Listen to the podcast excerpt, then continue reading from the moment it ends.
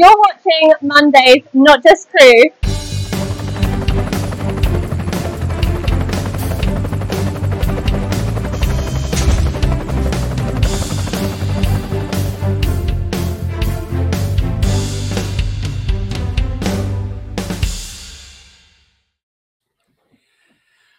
Well, welcome everybody to the latest edition of Not Just Crew, our Monday night special. And today I'm pleased to announce on this evening show we have Arpad Zakil, who is an executive search and leadership assessment professional and a former aviation lawyer. Now he's based in London. Now we are fortunate to have uh, Arpad on this evening show.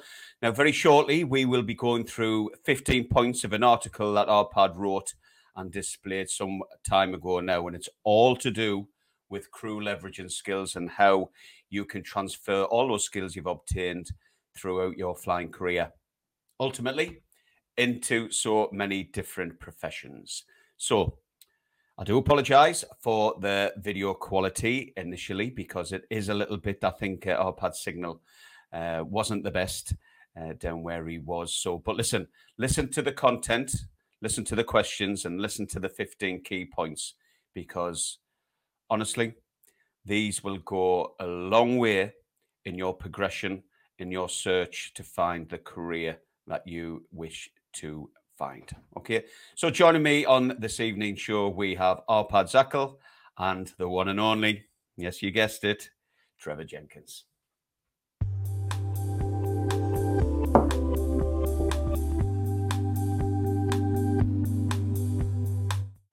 Welcome to uh, Monday's uh, Not Just Crew. Well, we think we've got quite a uh, special one for you today. Uh, we have Arpad Zakil. Uh, he's got an amazing, amazing background. I say sometimes in Not Just Crew, we sort of want to look outside the industry and different areas of it. So I'm very, very pleased that he's going to join us. To say he's got quite a background, anything from law to the uh, Royal Aeronautical, Aeronautical Society, even. So I'm so pleased to be joining us. Joining me also today is my friend and colleague uh, Simon Costello. So, listen, I'm going to bring the guys straight in, and uh, we, we, can ask them, hopefully, some very, very uh, poignant uh, questions. So, here, I'll, I'll welcome to my uh, team today. There you go. Hi, guys. Hi, it's Simon and hi, Arpad. Hi, and thank, once again, thank you so much for uh, joining us. Uh, Arpad, I say, we've got about a million and one questions, but we sort of go straight into it and try and sort of slow it down so we can get a real feel of, of, of what you do. Your CV is is quite quite a resume, as they say to our uh, uh, American uh, viewers. It goes on for miles. You're, you're, a member of the Air and Space uh, sort of Society and and, and law. Uh, the Royal Aeronautical Society, the Aviation Club UK, the Air League, and they say the list goes on and on. And they say at the moment, um, and I'm sure you'll correct me if, if, I'm wrong, you're an executive search uh, consultant, um, and I'm hopefully going to tell us what that means and correct me if, if I've got that uh, wrong. Uh, th- thanks for joining us. Um, listen, uh, just t- tell us a bit a bit about your background and how you even got into this industry. I say because you're also a, uh, a qualified lawyer. Yeah, yeah. Uh, no, again, thank you for having me, and, and great to to be here with you and, and share some of my um, experience. Um, I'm originally from uh, Budapest, uh, Hungary, uh, but have been living in the UK for uh, quite a number of years. I qualified as a lawyer. I'm an aviation lawyer by background. Um, that's what I practiced for about um, uh, four or five years in London, mainly on the aviation insurance liability side of things. That's my specialty. And um, uh, back in 2014, uh, January, that's when I transitioned into uh, recruitment first, like uh, contingency recruitment, and then later, a year later, into retained executive search, which is essentially um, filling uh, roles, um, specific needs at organizations who have need for uh, very often very senior, sort of mid to senior executives in in a particular business unit can be uh, HR, legal, finance, operations, uh, whatever you can think of. Basically, it's um, it's uh, it's global. What we do is uh, servicing clients uh, all the way from Bogota to Bangkok, all the way down to Brisbane. So it's um, it has a global uh, remit. Um, aviation and aerospace is part of what we do. Um, but it's not limited to it. It's uh, what we do is um, industrial, which is everything from energy, renewables, um, broader transportation, so things like um, uh, road, uh, rail, uh, ports, airports. So it, it's a broad range of things, um, but it's it, uh, it keeps us on our feet, and it's um, uh, it gives us a really broad spectrum on the on the globe. Basically, what's what's happening. Wow, that is uh, that is that is quite uh, quite. So, how, how did you get what what sort of led you into this industry? So, say you you, you practice as a uh, a lawyer specialising in uh, aviation, uh, but what what drew you into that speciality uh, in in the first place? Uh, it's my love for aviation. I wanted to be a pilot, um, to be honest with you. Um, but then mathematics, physics, and my eyesight were not on my side, and uh, Oh no!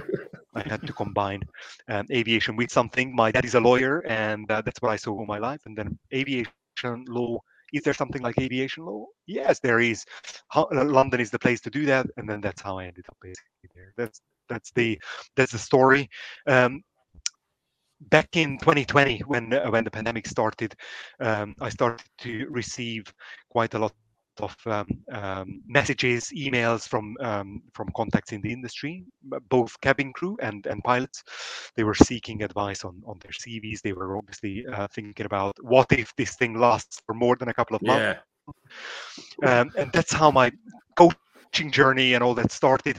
I'm part of an organization called um, um, AV, uh, Center for Aviation Psychologists, which are basically um, uh, helping uh, pilots and also cabin crew on the on the psychological, mental well-being, uh, peer support, things like that. And I lead their career-specific um, uh, coaching stuff uh, for them as well. So it's it's um, it's a good mix between search, which is of course very methodical, very um, data driven, very um, uh, uh, draining, to be honest with you. And it's it's and and, and helping people and really just um, uh, um, uh, guiding candidates on the on the job search, uh, career transition side of things, which I have been very much enjoying over the past. yeah. Well, two- well, two we, we, well we've we've we've certainly seen these changes over over two years, uh, as you as you mentioned earlier.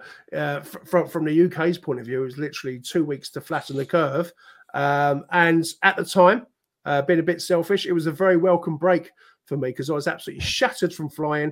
It Yeah. was very very sunny here in, uh, in in in the UK, and I had a lovely garden to enjoy, which I thought would be two weeks. Here we are.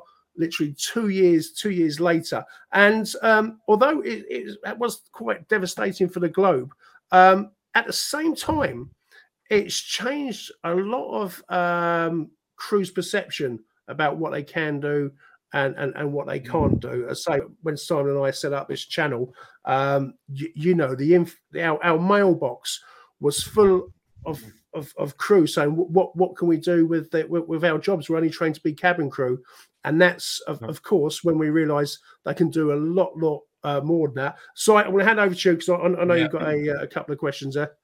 Yeah, I mean, Arpad, I mean, myself and Trevor have known for a very long time, and it was quite evident when we joined the airlines back in the 90s.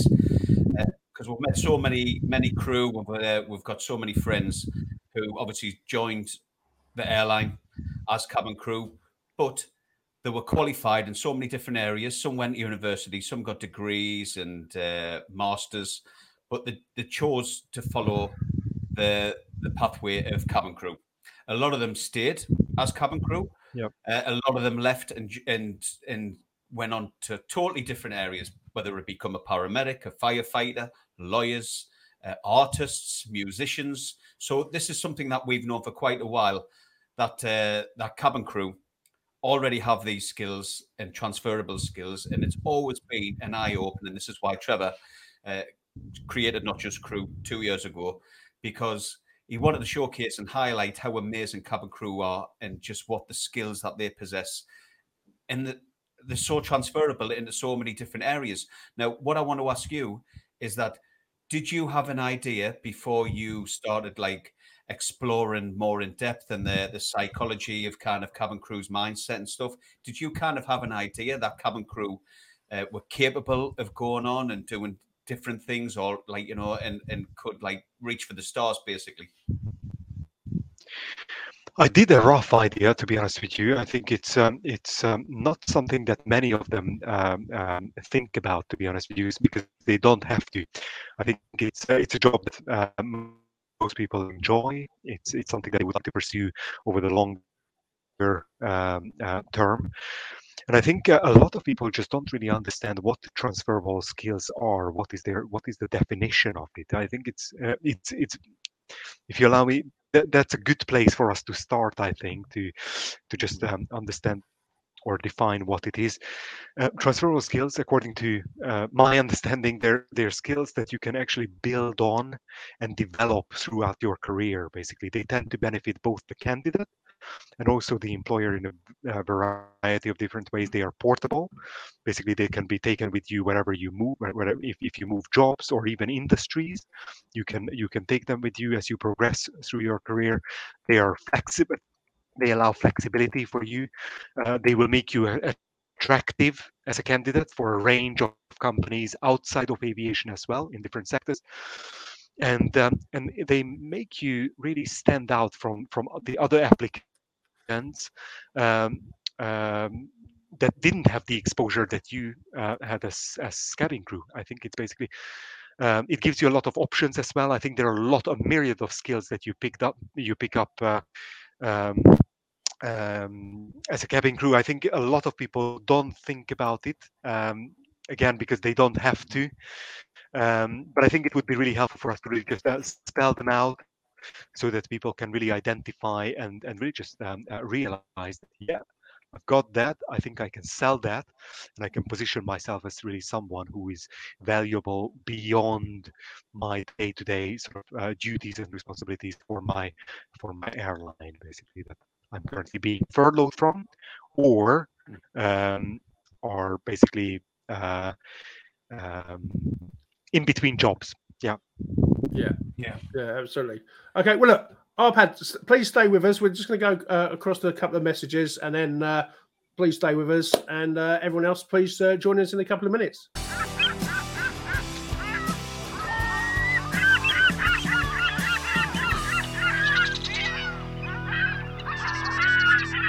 Well, welcome back, ladies and gentlemen, and we are pleased to still have on our show the amazing Arpad and uh, Trevor Jenkins. So, what I kind of want to touch on is the 15 points that you did put down on the paper that you wrote uh, uh, a while ago, to just to highlight some of those transferable skills that the crew do possess. Now, note number one is all about initiative and leadership. So, if you could just describe a little bit about what uh, crew possess as transferable skills when it comes to initiative and leadership. Yeah, I think this is one of the one of the key ones that you really need to highlight when you're applying for a, a, role, both inside or outside the sector. As a flight attendant, you really need to demonstrate that you have great enthusiasm, you have uh, the ability to take ownership and responsibility to find uh, quick and very effective solutions, basically to to very unexpected um, problems. You need to have the ability to take charge, to offer perspective to, um, to your colleagues, but also to the to passengers. And, and I think this ability to lead people, one of the I mean, this, especially as a senior member of cabin crew, this is one of the things that you can really um, take to other roles. Everyone is looking for initiative. Everyone is looking for leadership experience, and it's really up to you how you portray yourself or how you position yourself, and what sort of specific examples you can highlight under this heading, basically. So it's really important. One of the things that are really looked, uh, uh, overlooked by a lot of cabin crew out there. Yeah. Yeah. Wow. Uh, yeah. Go on. Sorry.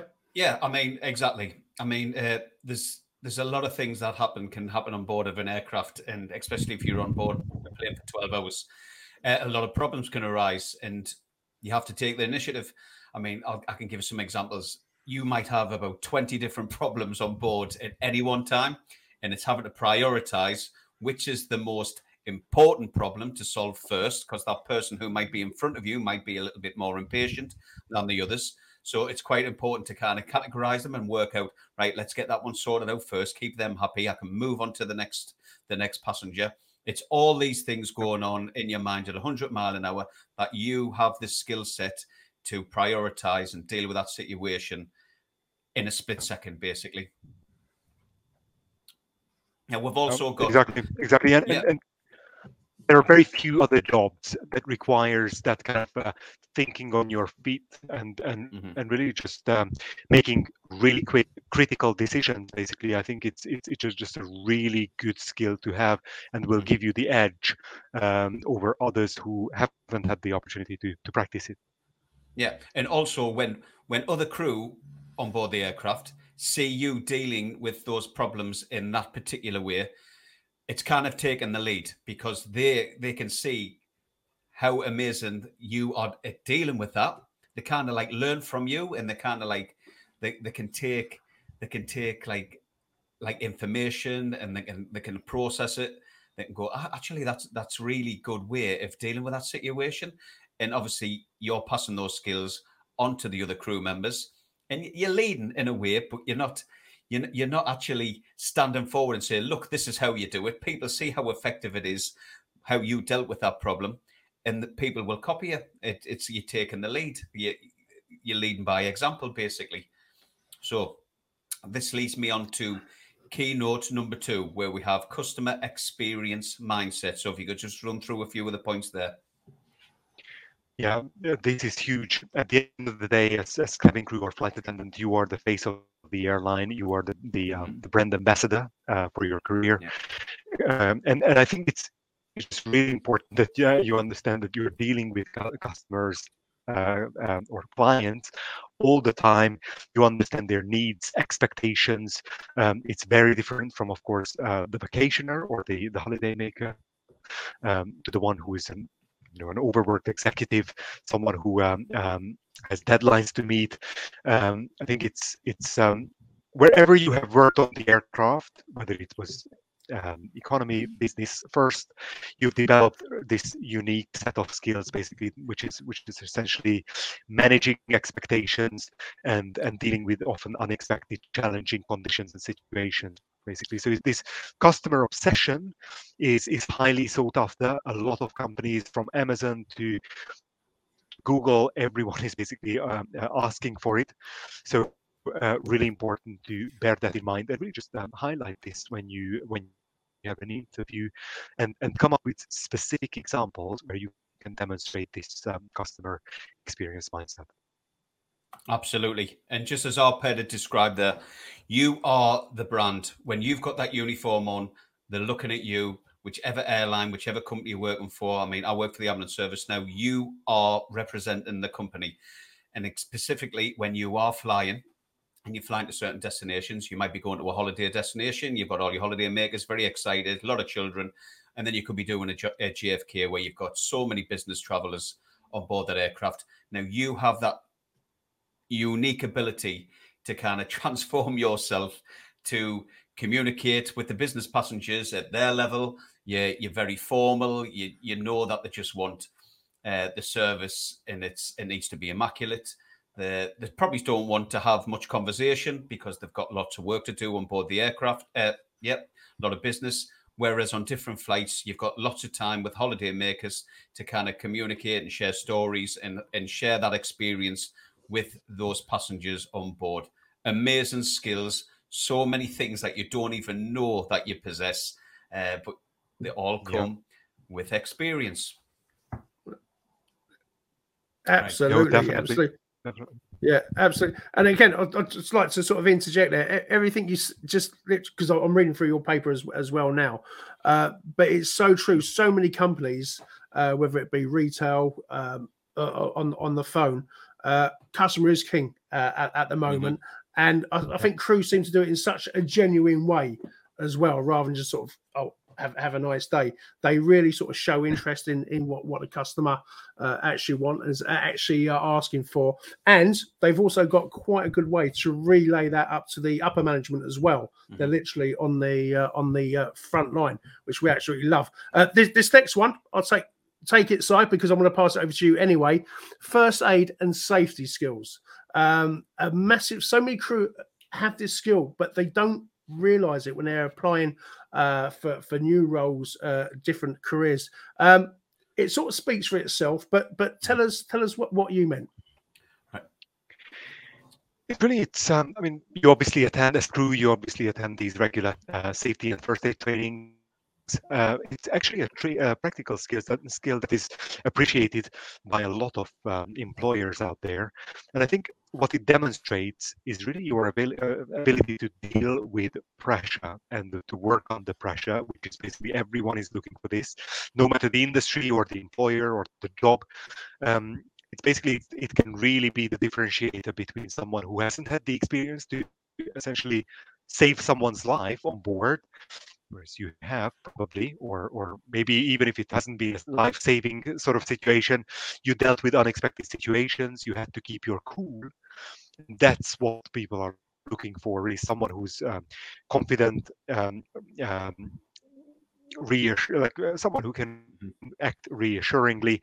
A lot of customer experience or, or, customer facing roles require this basically. Again irrespective of the sector irrespective of the employer this will be valued basically Absolutely. Yeah, and there's one thing before I bring Simon in. The, the reason I wanted to introduce this particular one from your paper was that even when Simon uh, used these skills as airline crew to go across into the uh, ambulance uh, service, he found that the actual uh, ambulance service was more was in fact overly sort of impressed with his communication skills uh, talking to passengers. I mean, Simon's just recently been filming with the uh, BBC for uh, 999 um, ambulance. He's going to tell us more about it in, in, in, in a moment.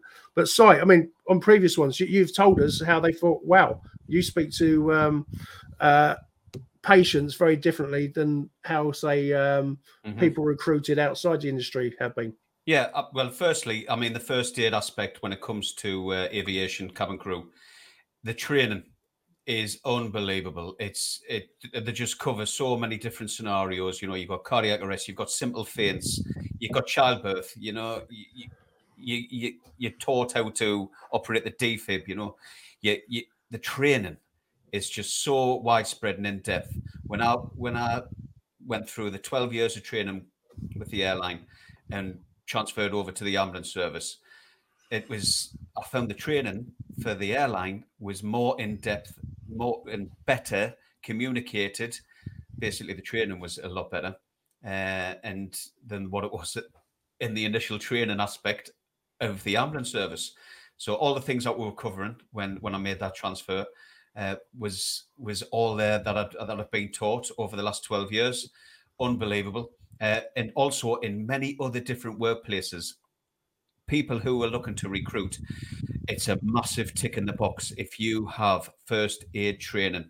They love that at work. Health and Safety at Work Act. If they've got like active first aiders uh, coming to work for their for their company, they love it they love it they, they embrace it because you know it's just such a key quality and safety skills when you're going through procedures uh, like you know on board an aircraft covering all these safety procedures you have you were structured you can follow instructions you know how to deal with situations like what you were saying arpad and that ability when you are with a patient to communicate and to get information from them and just talk to them uh, with empathy understanding is paramount. It's it's priceless. It goes such a long way when you are dealing uh, with a patient.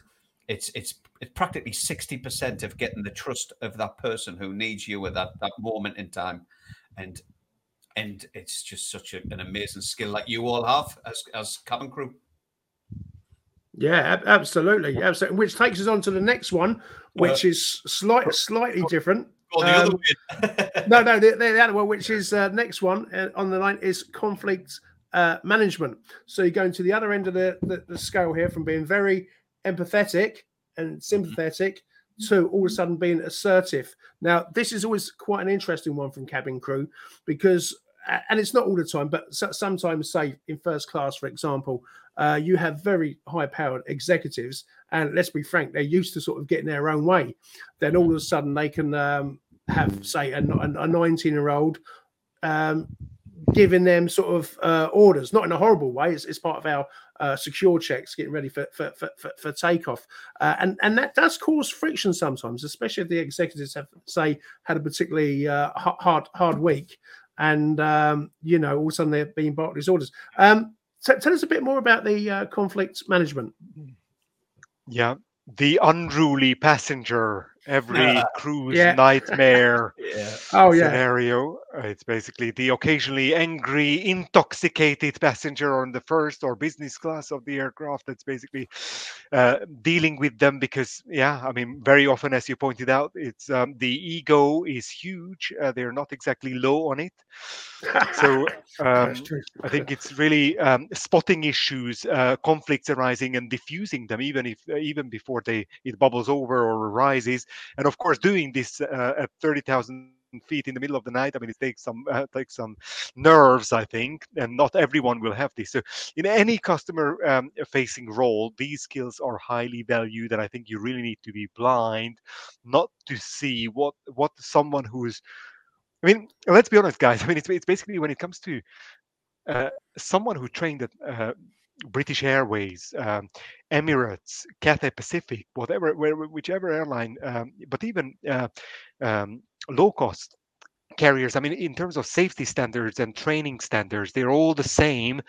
So if you've been through that, you are unbelievably good when it comes to like and, and by the way conflict management is very closely linked with our next point the problem solving skills spotting unforeseen situations on a daily basis uh, dealing with surprising and, and and very unpredictable human behavior i think that's that's really it's an essential skills skill that um, um, any organization would love to have at any level and uh, by the way i've seen crew um, transitioning into um, a lot of junior to mid-level roles but also quite a lot of them go into quite senior um, um, uh, Mm. roles as well basically in, in project uh, program management things like that so things that you don't immediately associate the role with so um, it's it's it's all about how you sell it how you position it and and and, and how you present it at your next interview really Yeah, actually, I'm, I'm so glad you mentioned that because we, Yeah. we've seen this a fair few times on uh, not just crew. Uh, two, two scenarios. The first one, crew applying for the lowest lowest level uh, job uh, or, or, or- career change, and then within a, a few weeks, they're being uh, encouraged to actually apply for the uh, management role. So we, we've seen that so so many times, and, and also the other one, one of our previous guests, literally cabin crew, and she literally um, she teaches uh, rocket scientists now. Uh, she goes through Wow. their skills, and uh, so we've seen this so and authors, uh, business coaches. Uh, we, we, we've we've seen this lot, so I'm so glad uh, you've mentioned that one. So I'm sure you, I'm sure you've got something to uh, interject there.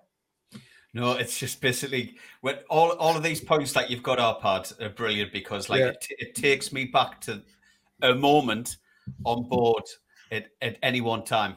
Conflict management that used to happen so many times. Whether it was like you know, people were like throwing racism in in at you. Yeah. Uh, you had intoxicated passengers. Obviously, that one happened so many times. Uh, it's just how you are as an individual. It's so important not to stand there and put a barrier up between you and that individual. Yes, you are the face of the company with that uniform on, but it's very important to let that person in and communicate you on a human level. You have to have that connection. It's important to gain that connection with that person who's in front of you. You've got to let them in to a degree. You've got to get that common interest. You've got to kind of get that person on side. You've got to get them to trust you so they can actually listen to what you're saying because a lot of the times they don't want to listen to you. They just Yeah. want they want what they want and you're going to get it for them. But once you get that bound, when those barriers broke down, you can get that person on your side and you can kind of like work around it and you can come to an understanding. And sometimes it gets to a point where they've even forgot what they were actually complaining about because you and that person have made that connection. And it's, it's weird. All of a sudden, they're your friend. and Yeah. it's, Yeah. it's and it's like that's one of the things I used to love so much about being cabin crew. The worst situation that was in front of you five minutes ago, and you were like, all of a sudden, how is this person like, like you know, doing what I'm asking them to do? It's it's just such an, an amazing ability and a skill that you have as cabin crew, conflict management and problem solving skills. Yeah, definitely, De- definitely. Listen, um, guys, I've got the producer shouting in my ear. We, we're going to go to a break. Uh, Arpad, thank you so much. Please, please stay with us, and everyone else stay with us as well.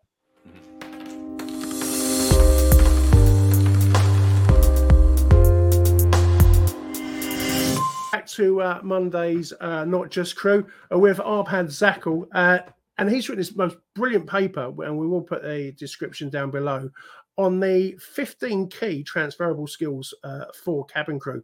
Now, we, as, as, we said earlier, we've done so many programs before talking about your transferable skills, but I don't think anyone's put them together in such a dynamic uh, way, which will really help uh, really help crew for your CVs and also your confidence in going for a uh, interviews or career changes. Right, I'm going to bring the uh, chaps uh, back back in. There you go. Welcome back, gents. Uh, Arpad, thank you so much for staying with us. Um, so we're talking about your, your, your paper. It's something you've put together and very very uh, very impressive actually. And I know you've written several several other papers. But listen, well, let's go into your uh, number six: uh, adaptability and flexibility, um, which again crew know, and it should sort of speak for itself. But there's so much more to it than that. Could could you, could you run through that one with us? Yeah. Um, in your line, line of work as a as cabin crew, it's basically it's uh, it's imperative that you have uh, the personal qualities of being adaptable, flexible. I mean, your your schedule can change in a minute. Uh, although you receive your roster a few weeks in advance, it's important that you keep your diary free in case um, you may be required to stand by or be available uh, and fly on short notice to cover other people's sickness or, or major issues. Very few people, if you think about it, have um, um, have to have the same sort of uh, um, flexibility and adaptability as as you um, uh, guys need to have.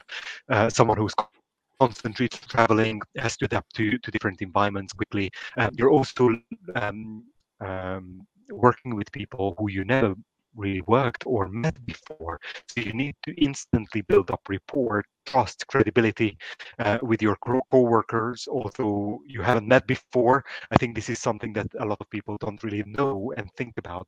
These teams, they get together at like 5 or 4 a.m. in the morning. They see each other for the first time and they act and work like they've been working together for the past 15 years on a daily basis. I think that's something that is overlooked both by uh, uh, cabin crew themselves, but also by um, by um, employers or potential employers of, of crew. I think that sort of extreme adaptability and, and flexibility, I think it's not well understood outside of the aviation circles, I think. But correct me if I'm wrong, but I think that that's what I've been oh, experiencing. Oh yeah, no need for a correction there. You're you're absolutely right, mm-hmm. and, and and on board. We've noticed so many times when sort of customers have said, "Oh, do you crew work with each other all the time?"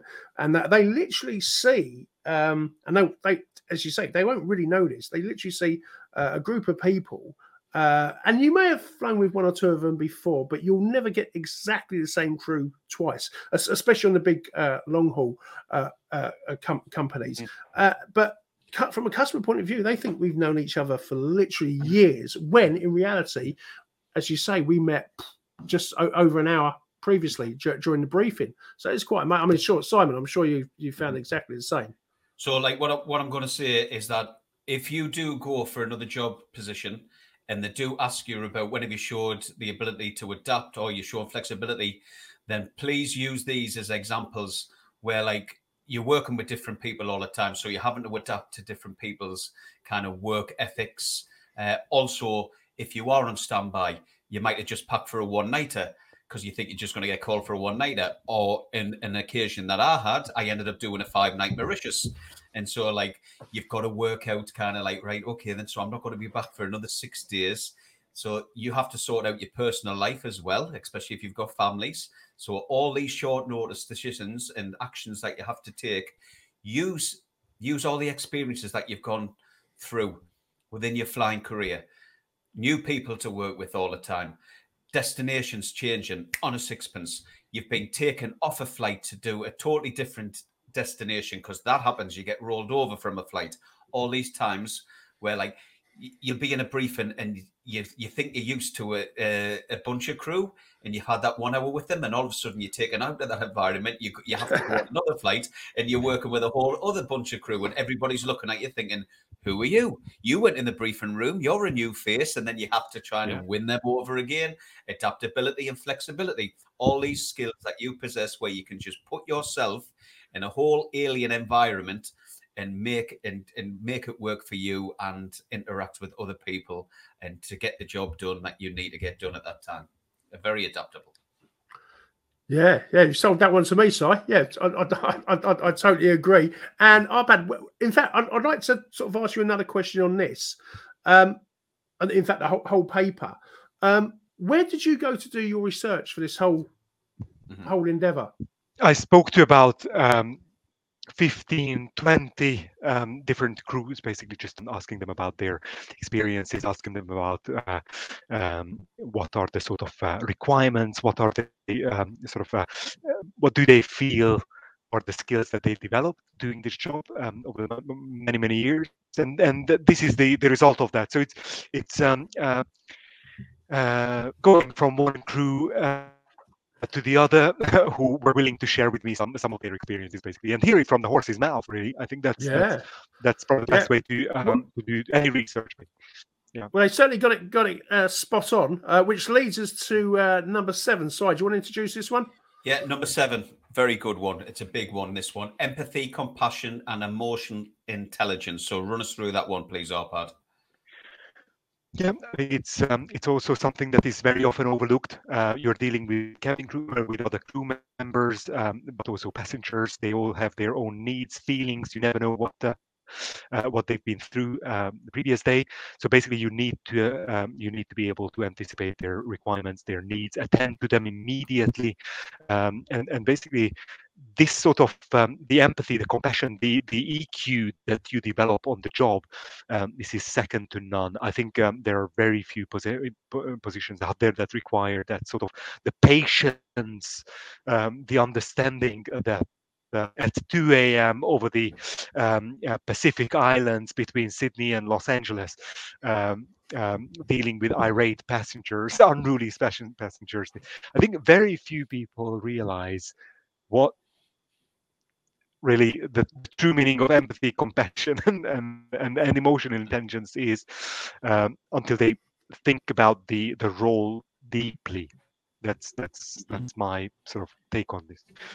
Yeah, absolutely. I mean, one of the things about being cabin crew is that you encounter and meet so many different people, and everybody has a story. Everybody's got a backstory. People sometimes are struggling at home. Some people are struggling at, at work and I'm not just talking about crew, I'm talking about passengers as well. I'll, I'll take one example. Yeah. I remember one gentleman who was flying back from Hong Kong uh, and he was sitting in upper class, and we were made aware that uh, he was traveling home because his family had all passed away in a terrible road traffic collision, and he was going Gosh. back uh, to have to deal with that. Now, even though that didn't, you know, we weren't involved in that, we as crew, as a human, you can't help but feel feel for for these people. You know, people are traveling for certain reasons, and you value life so much, and it's just hard to comprehend what somebody is actually going through. Yeah. So, so like it, on a human level, it's a skill that you have as crew, as a person, because you meet so many unbelievable people who are struggling. Now, you might have undergone a lot of problems in your life as well, where you can get, offer your help and guidance and, and support in your in your like kind of your advice and try and help other people out. When you're talking to somebody and you're sharing an interest, a common interest, it's you can't help but feel if in that moment in time, like the empathy, the compassion. If you can help in any way, shape, or form, or make somebody feel a little bit easier in that situation, then that's just what you do. That's just how you are as a person, as crew. That have you have that skill, that, that ability to kind of like be the, the most important person to whoever you're talking to at that moment in time. It's it's it's just it's just some it's something that you you have inside of you. You know, it's just it's it's a great it's a great skill to have.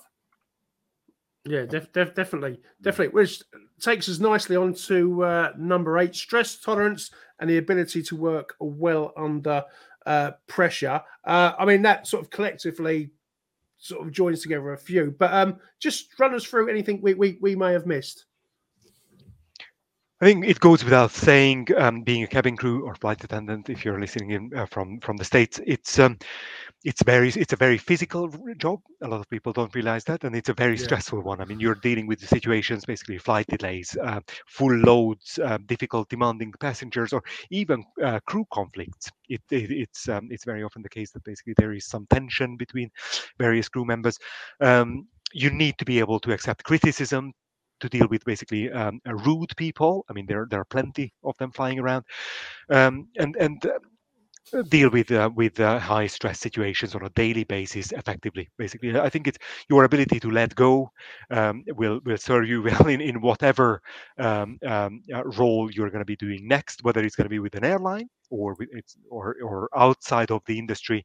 No matter where you land, it will be it will come handy. Mm-hmm. Yeah, yeah, definitely. I've got I've got to say this paper that you've written, it's a little bit like a therapy session.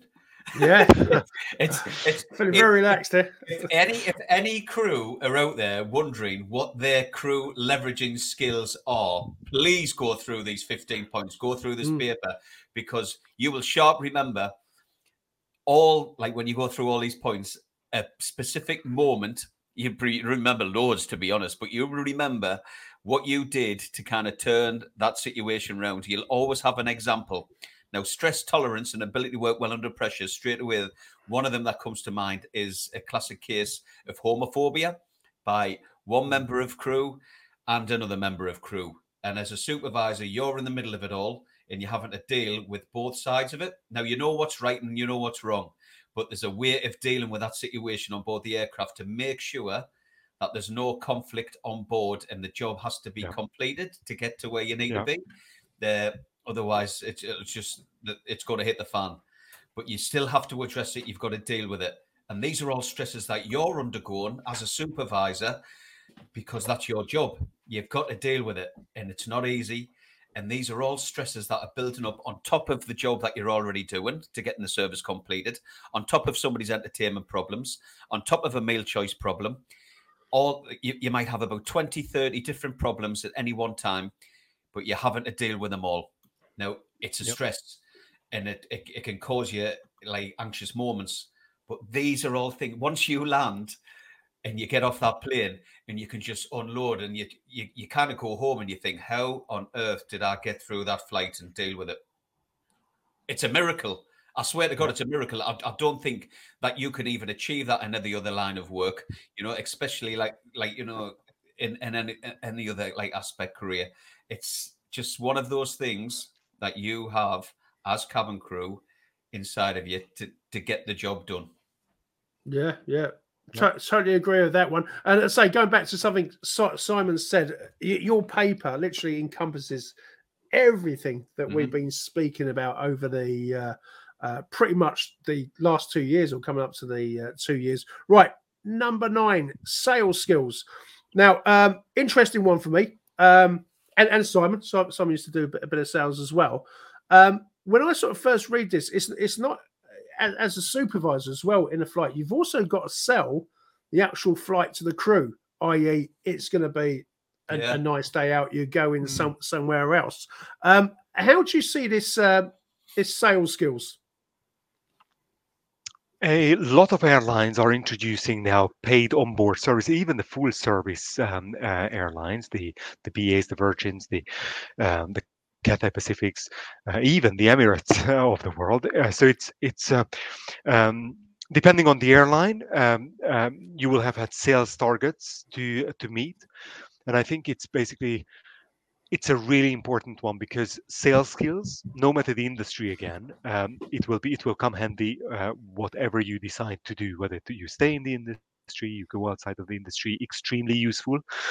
And and of course, with sales comes the influencing skills, um, um, the the the ability to to really communicate effectively. I mean, that's going to be uh, um, point number ten: the communication, the interpersonal skills, the effective communication. I mean, it, it's it's really to get your point across proficiently, promptly, advising passengers on a, on whether it's emergency pro- um, uh, procedures or any other information that needs to be um, um, relayed on uh, clearly.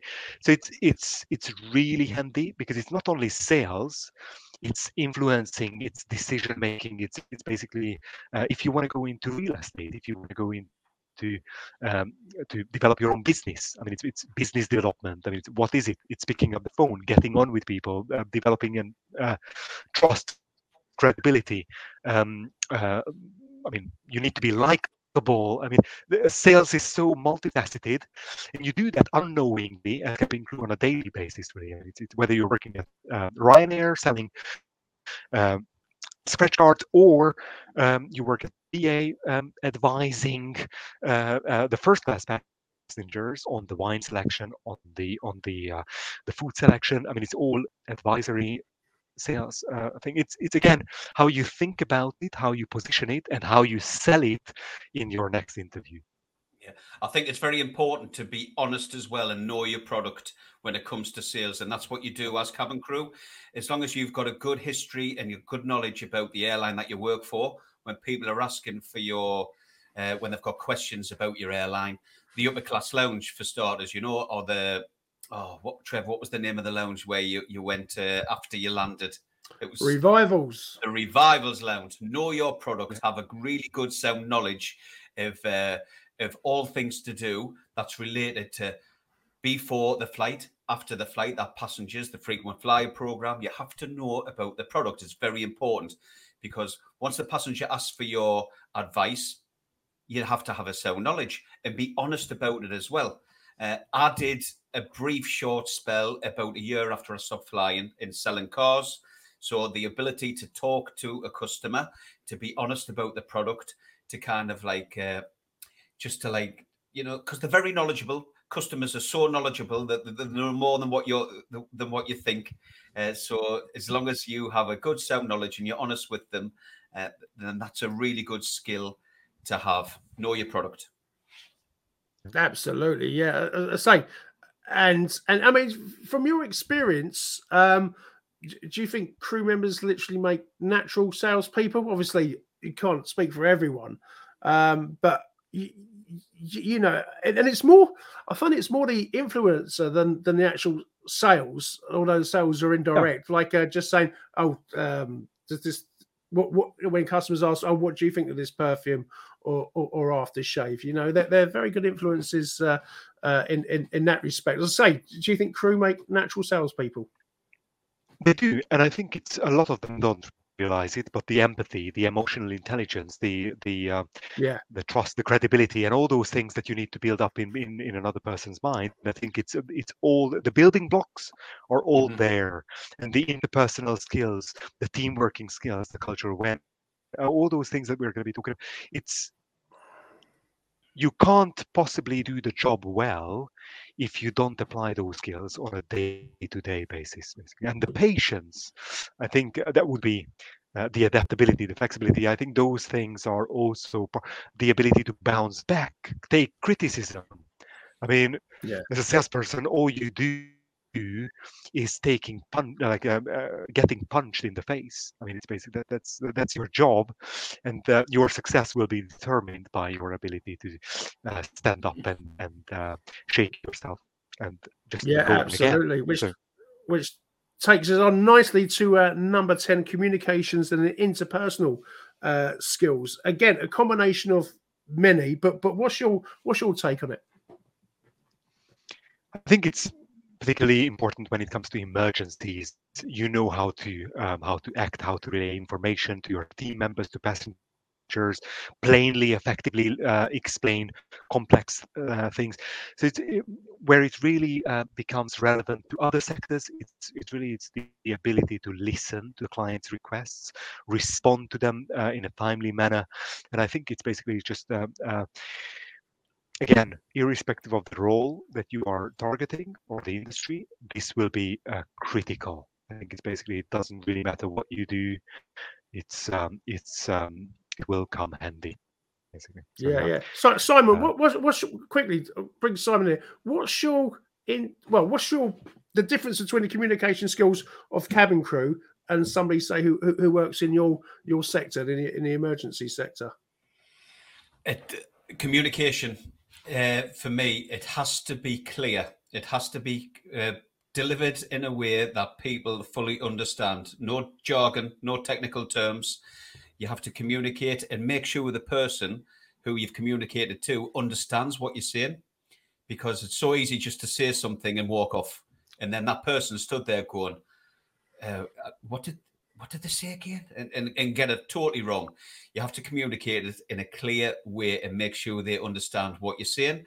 And that's delivered vocally and through your body language. Uh, so it's it's it's a skill that you have again on board the aircraft where you, communication is paramount. It's there's, there's been so many times where we've been on board and there's been miscommunication and things have gone wrong. So you learn from your mistakes and you make sure everything's communicated clearly, especially in emergencies. Yeah. Blow my neck. you know? Yeah, yeah, that's yeah, it. Yeah, exactly. I mean, we've. I mean, I remember having a decompression on board the aircraft. I mean, that's when you. That's why drills are so important. That's why there's uh, the PAs are there because they're so they're yeah. clear, and you you can you can take clear direction from that PA. There's going to be no mistakes. Uh, you deliver the PA as it should be. Communication is delivered as it should be all skills that you've got as cabin crew. Yeah, absolutely. Yep. Which yep. neatly takes us into number 11 uh, team working skills and oh. cultural uh, awareness. Mm-hmm. Arpad, over to you. This is huge. This is huge, especially if you're if you've been working for one of the uh, one of the truly global airlines, like one of the uh, Gulf um, carriers. Uh, you're you're you're dealing with people from different cultural backgrounds backgrounds, uh, religious backgrounds. Uh, um, um, I think it's it's it's your ability to build rapport easily with with with anyone. I think it's mm-hmm. there are very few jobs out there which really requires you to um, um to be that culturally aware. And again. Um, um, your ability to work effectively as part of a team. I think it's basically this is this is what every single job, uh, whatever you look at, uh, again, regardless of the industry, will specify that they work as a team, you know, the to work uh, uh, with with uh, with a diverse group of people. It's always in the top 10 sort of um, um, uh, mm-hmm. requirements. So um, this is again, if you have a few examples of how you demonstrated your team working skills, I think you should be in top position to um, to be one of the finalist candidates, basically. So yeah, huge Absolutely. one, really important one. Absolutely, team teamwork and skills, uh, especially when you you're working a, a, crew five, six, seven, eight, nine, ten, up to seventeen. When I was flying, uh, you you have to work. You have to be seen to be helping your work colleague out. You start working well within a team, and they see that you are a hard team worker, and you're there to offer your your support when you might be finished on your side, but you get out there, you you get on the other side, you help your colleague, and they'll return the favor. It's infectious. Yeah. If you work well within a team, everybody wants to work as one because they see you working hard. Lead by it goes to lead by example as well, and then everybody pulls together as a team. Culturally awareness, being culturally mm-hmm. aware, especially when you're long haul. There are so many different places that you fly to: Lagos, Shanghai, Hong Kong, Jamaica, uh, other other Caribbeans, India you, Middle East. You're, de- you're dealing with so many different cultures, and while you, when you've done so many flights, you know that they're all different. The passengers are very different people because that's just their culture. So you can adapt. You get used to how they talk to you. Sometimes on, like say, on a Lagos flight, and it's your first one, people used to get off the plane really upset. Like, oh my God, they were so rude to me. They were so rude to me. The way they spoke to me, the way they hissed at me. It's their culture. Don't be offended by it. That's the way they communicate. It's absolutely fine. Or you'll go and do a Japan flight. They're very quiet. They sit there. They don't really ask for much. It's just being aware of how these different cultures are on board that aircraft. It's all skills that you possess, and you can take them into the real world in different jobs. And then when you are like in that environment, you can kind of adapt and you can you can be it's you can show your respect uh, by adapting to their culture. And and they take that as like a trust you know they take that as like an element of trust because they can see that you've had experience in the past in their culture and that goes a long way. Yep. yeah totally agree totally yep. agree. Right moving on gentlemen. Right uh sorry gonna introduce the next one right oh right okay then this is probably one that i'll maybe struggle with okay that's why i gave it to you Thank you. composure and self control. Now, I'm going to keep it together. I'm not going to lose my temper. so, explain about, about composure and self control, Arpad. I mean, you must keep your cool at all times. I think that's rule number one um, in this job. I think it's basically you can't possibly um, uh, let your emotions loose. You need to to keep your your uh, like any kind of behavior that is out of character is out of the question. I think it's basically this is a valuable skill to have in any sort of life situation, particularly in high pressure managerial roles. By the way, so it's it's um, again um, really um, one of those skills that you develop on the job quite quickly. In fact, um, I think when it comes to screening potential cabin crew, I think this is one of the things that they look for. Uh, is this person keeping this cool? Is how how do you handle pressure? Um, do you tolerate someone who is angry, who is upset with you, who's uh, throwing insults at you uh, in the middle of the night? I think it's it's it's one of those really difficult. It's easier said than done. This one, but when it comes to actually um, uh, practicing this, I think I would struggle. that's that's that, that would be my bet. But... Um, yeah. I, and I will totally agree with you, Arpad, on that one because this is something that I have the ability to do it, but it's not that it's not that I, di- I didn't do it every time because there'd been lot there'd been quite a lot of times where it's sometimes my my emotions would get the better of me, especially if I was asking certain people to do certain things, and I'd deliver it quite calmly, and then after about three or four times, it wasn't getting done. Sometimes I would, I'd, I'd kind of, I could revert to a child. I'd go in a huff. I'd, I'd be, I'd be disappointed. I would, I would take it personally. I'd be offended that nobody's doing what I'm asking them to do, and composure and self control is something that I didn't quite master consecutively. I, I, I, I, could do it sometimes, depending on my emotions, but it wasn't my strongest point. What about yeah. you, Trent? Well, yeah, well, uh, funny to say that. It depends on the time of day. If you've been up all night, you know, um, I call it the British officer syndrome. I don't know if you've ever seen the film Zulu. You know, that their composure. Yeah. No, the reason I say yeah. that, that, that, that their, their composure, um, they're just about to be attacked, and they're more the way they came across was more concerned whether a soldier had their top button undone, yeah. even though they just had, had it. So that's self control. Um, you know, so but yeah, it, again, it's something we've all need to master, I suppose. Again, shift work, your, your, your mood is going to be very differently at three o'clock in the morning when you've been up all day as, as, well than it is if you've had a really really good night's uh, rest. So yeah, yeah, I, I think lots to learn. I, I think that's an ongoing uh, lesson there. So, going on to number 13 time management and organization skills. Again, should speak for itself, but anything you like to add, Arpad?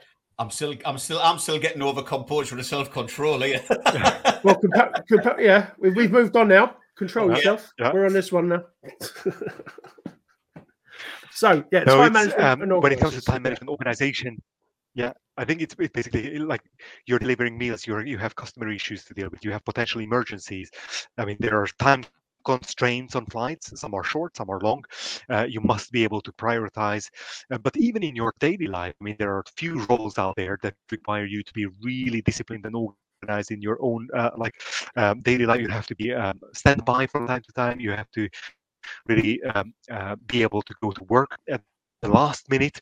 So very, very few roles out there in the real world outside of aviation or shipping or uh, uh, wherever time management and organization skills is such an important thing um, is required. I think again for most roles, this type of like um, almost almost military type of time management and organization skills will not be required, not be necessary.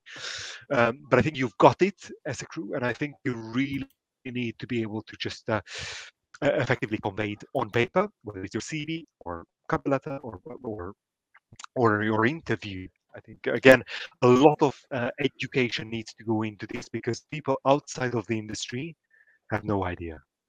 Yeah, yeah, yeah t- time management's massive in the airline industry. I mean, you have to be yeah. you have to be there on time for your briefing to yeah. to read all your notices. You've got there's a plane taken off at a certain time, and organisational skills as well.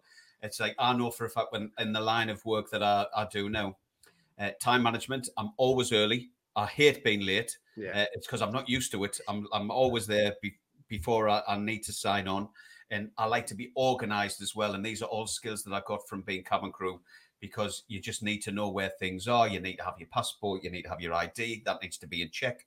Uh, you need to be well groomed, you need to have all the right things with you. You know, you, you need to all the things that you have on board, whatever service that you're performing, has to be there for when you're ready to go out in the cabin. And these are skills that are just kind of like drummed into you throughout your years of flying that you will take into your other lines of work as well. Key. Yeah. Yeah. Yeah. I, I, I totally agree with that. Again, it's, um, I always like to arrive early. It's, it's nice to sit down, have a relax, and have a coffee before your sort of day starts, just can mm-hmm. get your thoughts uh, together. More important as a leader as well, and a uh, and a, uh, a manager, but always puts you in good stead for anything in life, even family engagements. You know, it's good to turn up uh, a, a, bit earlier rather than uh, late. Right. Okay. Uh, number 14, brand presentation skills and attention uh, to detail. I mean, again, something in the airline I particularly work in, they're, they're, they're very big, very, very hot on this. But I'm, I'm guessing you can be your own brand as well. It's how you present yourself. Uh, but what's your interpretation of it, uh, Arpad? I think this is one of the key transferable skills that is very easy to overlook um, the attention to detail. I mean, paying attention, being careful about the smallest of details. Uh, again, re- regardless of the airline that you're working for, it's one of the top qualities any cabin crew um, has. Basically, uh, um, paying attention to brand consistency, things like uniform standards, personal conduct, presentation, um, your understanding of the of of of, of the uh, of the fact that that um, uh, detail drives customer perception and experience, and ultimately this whole brand loyalty. we mentioned it earlier. You were the ambassador of the airline. I mean, you're probably more uh, visible than the CEO, him or herself. So yeah. it's basically it's it's uh, again, no matter what industry you would like to transition or break into, this skill will be top of any employer's list of requirements. Basically, like this, the the, the acute attention to detail will uh, distinguish you um, from all the rest. Basically, if you present it well, basically that's mm-hmm. yeah. That's what and I'm just saying. just just remember when you were on board that flight and you delivered your service and you put your little twist on it, you give it that little bit extra. Just remember those like those moments, uh, and it's it's it's what stands out in the passengers customers uh, mind because it's different. It's not just there's my drink. Uh, can I have a drink? There you go. There's your drink. Boom on your table. You might have done something different with simple things like your napkin, or you might have said something that was, you know, yep. different to like what another crew member might have done. Uh, you know, attention to detail, just those tiny little bits of attention to detail that were noticed by the passenger, that were noticed by whoever was on board that aircraft, and it just sets you aside from everybody else. And they'll go away yep. and they'll go away and they'll be like, wow, this crew member, they were amazing. You know, that they were, they, they were absolutely brilliant in the service delivery. That the attention to detail was fantastic. You know, tiny little things and they're noticed. Yeah. And you, they can do, you can demonstrate that in so many other roles. Stand out. Absolutely, yeah. I'm I'm, I'm absolutely loving this uh, Arpad. Right, take you to number fifteen, uh, which is something that wouldn't even happen probably a uh, a generation ago, uh, a generation ago even. The uh, social media and marketing skills. Yep. So this is almost a new industry that we can sort of learn from the youngsters. I mean, my girls are a whiz at sort of uh, so, so, social media. They're so quick on it. I'm learning and getting faster, but this is a, a young person's game. Uh, Yeah. In my eyes, what, what what what's what's your take on it? I mean, social media skills, very important. Again, I think it's being savvy with things like Instagram, TikTok, um, uh, LinkedIn, uh, uh, Facebook, whatever it is that you um, you can think of. A lot of crew, by the way, from my experience, have already a very strong social media presence. They are uh, sharing their highlights of their just just li- lifestyle. They have a lot of followers on Instagram and other platforms. A lot of pilots are doing the same as well. Basically um, they're blogging, um, building their influence, their presence. Basically, they start. Uh, some of them are are collaborating with brands, and and they really uh, promote promote um, uh, products. They have this side hustle, by the way. So it's it's basically uh, like the ability to sell. Very um, very similar to that. Um, online marketing skills. Basically, they, they're very likely that they're going to be sought out uh, in other non-flying roles as well. So this is one. It's a bonus one. I think it is. It's not one of the core uh, core transferable skills, but it's something that, as, as you said, especially the the young generation. I think this is this is a no-brainer uh, to do. Yeah, Yeah, and I've just got to say as well to add on to that with social media, it opens up so many doors uh, with you if you are looking to progress your career or expand uh, in whatever area of uh, employment, career-wise, whatever pathway you're going down. Social media is such a powerful tool. We've we've discovered that over the last two years because two year ago we weren't even a thing. Myself and Trevor, not just crew, wasn't born, Yep. and uh, look what we have uh, been able to get to go down the journey that we've kind of gone down, Trevor. It's unbelievable. Yeah. It's and uh, social media before this, all I had was Facebook. Now it's like it's there's about Yeah. five, six different types of social media now that we're still getting used to, but like we are a lot more confident with the social media now. And without social media, we would never have been able to have interviews with CEOs of airlines to to to open the doors to people who can offer the services to a broad area of people who have been looking for support and encouragement in that transition from being cabin crew into other airlines. Social media has been able to provide that in invaluable service. yeah, yeah. Yeah. As, as uh, Yeah. say, Arpad, as you, you sort of said there, um, crew have literally individual crew literally got their own channels and become influencers uh, in their own right. That's what I mean. It, it, it's been massive. I mean, um, I'm still getting to grips with this TikTok and these the, the, these other ones. Again, it's just become such a uh, uh, a wide expanse of influencing, me, me, meet, meeting people. It's uh, it, it is mind blowing. And I say I'm, I'm still trying to uh, uh, get to grips. Uh, my, my sort of daughters help me out uh, when when they can. I mean, si- Simon, I say I've got to admit you've become quite a whiz on the uh, social media. It was something you didn't even probably No, know about. uh, TikTok, but- yeah, yeah, yeah. So, yeah, Tik- Tik- TikTok. Mm. Uh, there's only so much dancing we can do, especially with my arthritis. Uh, but I try, I try, try not to do that. But it, it, it's been amazing to say that the, these 15 points you've given uh, Arpad have been amazing. As- I know I said it earlier, but it has encompassed everything we've been sort of talking about over these uh, last uh, cou- cou- couple of years. We're sort of cu- cu- coming to the end now, but I know um, you, you know you're a recruitment sort of s- specialist, uh, an executive uh, sort of recruiter as well. What interview tips? I mean, we, we've talked about the knowledge, but what interview tips would would, would you give anyone looking to change? Not not only their sort of career, but their sort of lifestyle. I mean, they're not changing jobs, but if they wanted to go into sort of uh, possibly uh, what one of the professions, um, we're talking about transition of, of, of, of crew here. Doesn't have to be just cabin crew, but fl- flight deck Yeah. uh, as well. You want to go into a new career? What what tips would you give to people looking to change? I think an open mind would be uh, the number one, being nimble, agile, adaptable, basically using those skills that you gained on the job. I think it's basically realize that there are other roles, other industries out there that are, are growing um, and not having such a, uh, a difficult time as, as aviation still has. Um, so it's, it's and also um, when you are uh, complying your um, uh, or composing your your uh, resume or uh, or CV, uh, use the language of your target audience. Get rid of all the industry specific jargon, acronyms. A lot of crew CVs uh, include things like, like aviation specific stuff that no one really understands outside of the industry.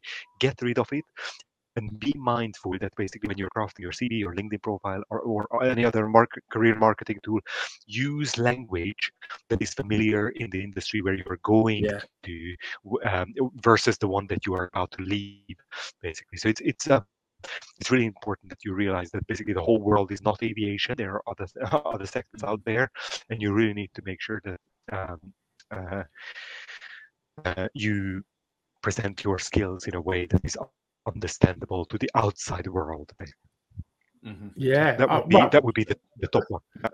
Yeah, absolutely. absolutely. Well, look, uh, so look, we're coming to the end of the site. Um, if, if in fact, Arpad, I'll ask you in a minute where people can contact you or or, or, or follow you on any social media. But, Si, uh, any closing comments from you, sir?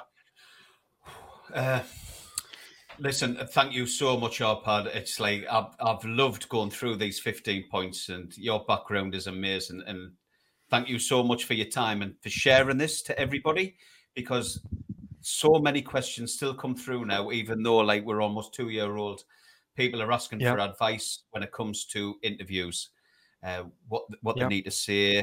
Uh, have you got any tips? I'm sure, without a doubt, going through these 15 points and just taking each one and having a good example of when you've displayed those qualities is invaluable. Absolutely. And, and once you get past the CV process and you get that one on one interview, you can come up with so many different scenarios. You, you can, you really can. You can come up with them scenarios when you, so when you're asked a question, you've got the examples there and then, and just be yourself. Just absolutely be yourself because they will buy into you and they'll buy exactly. into the amazing person that you that you are and all them experiences that you've undergone on those plane on on the plane and it'll put your head and shoulders above everybody else because I can guarantee other like maybe he's in the healthcare profession might be a little bit different way you can display like how special you are because you're adapting with so many different people but the airline to me is put you in so many different situations that eh, nobody else can go through you're flying all around the world. You're meeting so many different people from all walks of life, and you've experienced so much more than what anybody else has. You've got what it takes. You've got those examples. You've had. Yep. You've got the experience. Go through those 15 points, and I, I promise you, you you you will have an outstanding chance in any interview that you go for. Yeah, we'll, we'll put all those in the, uh, the description, both uh, on the audio version and, and the video version for, for YouTube as well. Listen, um, Arpad, where can everyone uh, find you if they want to make contact? I think LinkedIn is probably the best place. Um, Arpad Sakal. Um, um, uh, if you put it if you put it in there aren't that many Arpads uh, out there. Um, I normally share uh, these quick tips um, um, on on LinkedIn really on a daily basis. So snippets of of uh, info on things like uh, job search, uh, career transitions. Um, interviewing assessment centers uh, behavioral interviews things like that That's the only thing that I would add um, is that as crew, you have an advantage because you know what it is to inter- uh, what it is to tackle um, behavioral interview questions. Tell me about the time when you did that. Tell me about the time when you had when you, when you had to deal with a situation like that. So, because all the airlines are are um, using that, whether it's BA, Virgin, um, EasyJet, whichever you're working for or have been working for. Um, that's what you need to expect because um, that's what everyone is is applying at the moment basically. Yeah so yeah, examples examples examples for each of these it's great to be aware of them but you really need to have a couple of example specific examples to demonstrate. So don't just um, show or don't don't just tell show yeah. Yeah yeah yeah it's good to have a good a good bank of questions uh, in your mind well uh, Oh, Pat, thank you so, so much uh, for joining us. We're going to say goodbye to the viewers now. Hang on where you are just while we uh, uh, end this show. Everyone else, um, join Simon and I in a couple of minutes for the uh, summary, and uh, hopefully we'll see you all again soon. Thank you so much. Thank you. Well, thank you so much, uh, Arpad. That was uh, really I think one of the best episodes uh, we've ever had. Simon mentioned at the beginning of the show about some of the uh, quality, but even uh, while we were interviewing him, um, I, I, I, stopped even thinking about the uh, quality of the video and listened to the uh, content he put in. Uh, but we're going to have list this all down down below. Uh, also, um, we're going to uh, link him in with the uh, LinkedIn. He's written several papers uh, as well, uh, several about uh, women in aviation. I'll bring Simon in quickly just so we can have a, a quick summary of that episode. Simon, How good was that, man? yeah, yeah, that, that was that was pre- pretty pretty cool. Um, I Mhm. say, I mean, I was watching the time when we were interviewing him, and there's so much more that we could have uh, talked about there. And as I said, I, I know I said it during the episode, um, but he literally encompassed everything that we've been talking about on not just crew for the last couple of years, and he has Mhm. put them in a, uh, a very very uh, neat neat package. Uh, yeah, so what do you think? Uh, I mean, amazing. Uh, the way he kind of delivered each point uh, step by step. And then we were able to give him examples. And I think he quite enjoyed that as well because uh, we were kind of like through his points, we were able to express exactly what we had gone through at that at those moments in time. Uh, we, we've also, I mean, we've had Paul Tizard, uh, don't forget, who's uh, uh, Ali Tasker Murphy. Uh, we've had Heidi Cole. We've got so many people within our group who offer the support uh, with Not Just Crew uh, for us. And Arpad is just one of the many supporters and influencers in our group who are there to assist and help you guys out. If you need any support, that's what we're here for. We can uh, take you through all these these things that you you're finding quite difficult to express, and we're able to kind of like put things a little bit more clearer when you do go for that role.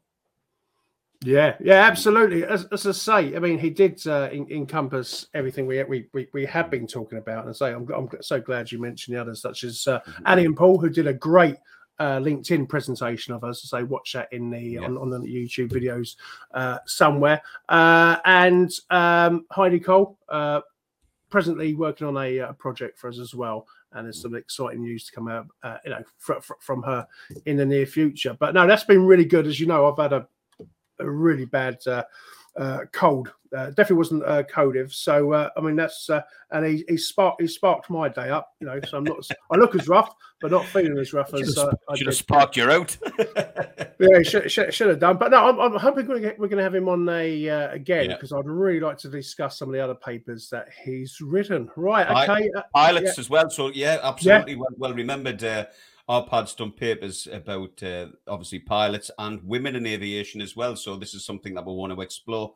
So listen, if you've got any stories, if you're a female pilot and you've got any stories and you're willing to come on the show, then just give us a shout.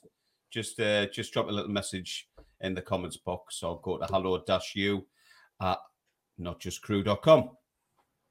Absolutely. Right. Okay. That's as us wrap for a uh, another another week. Uh, and well, we'll be back on uh, next week with uh, another exciting episode. See you guys then. See you guys. Bye.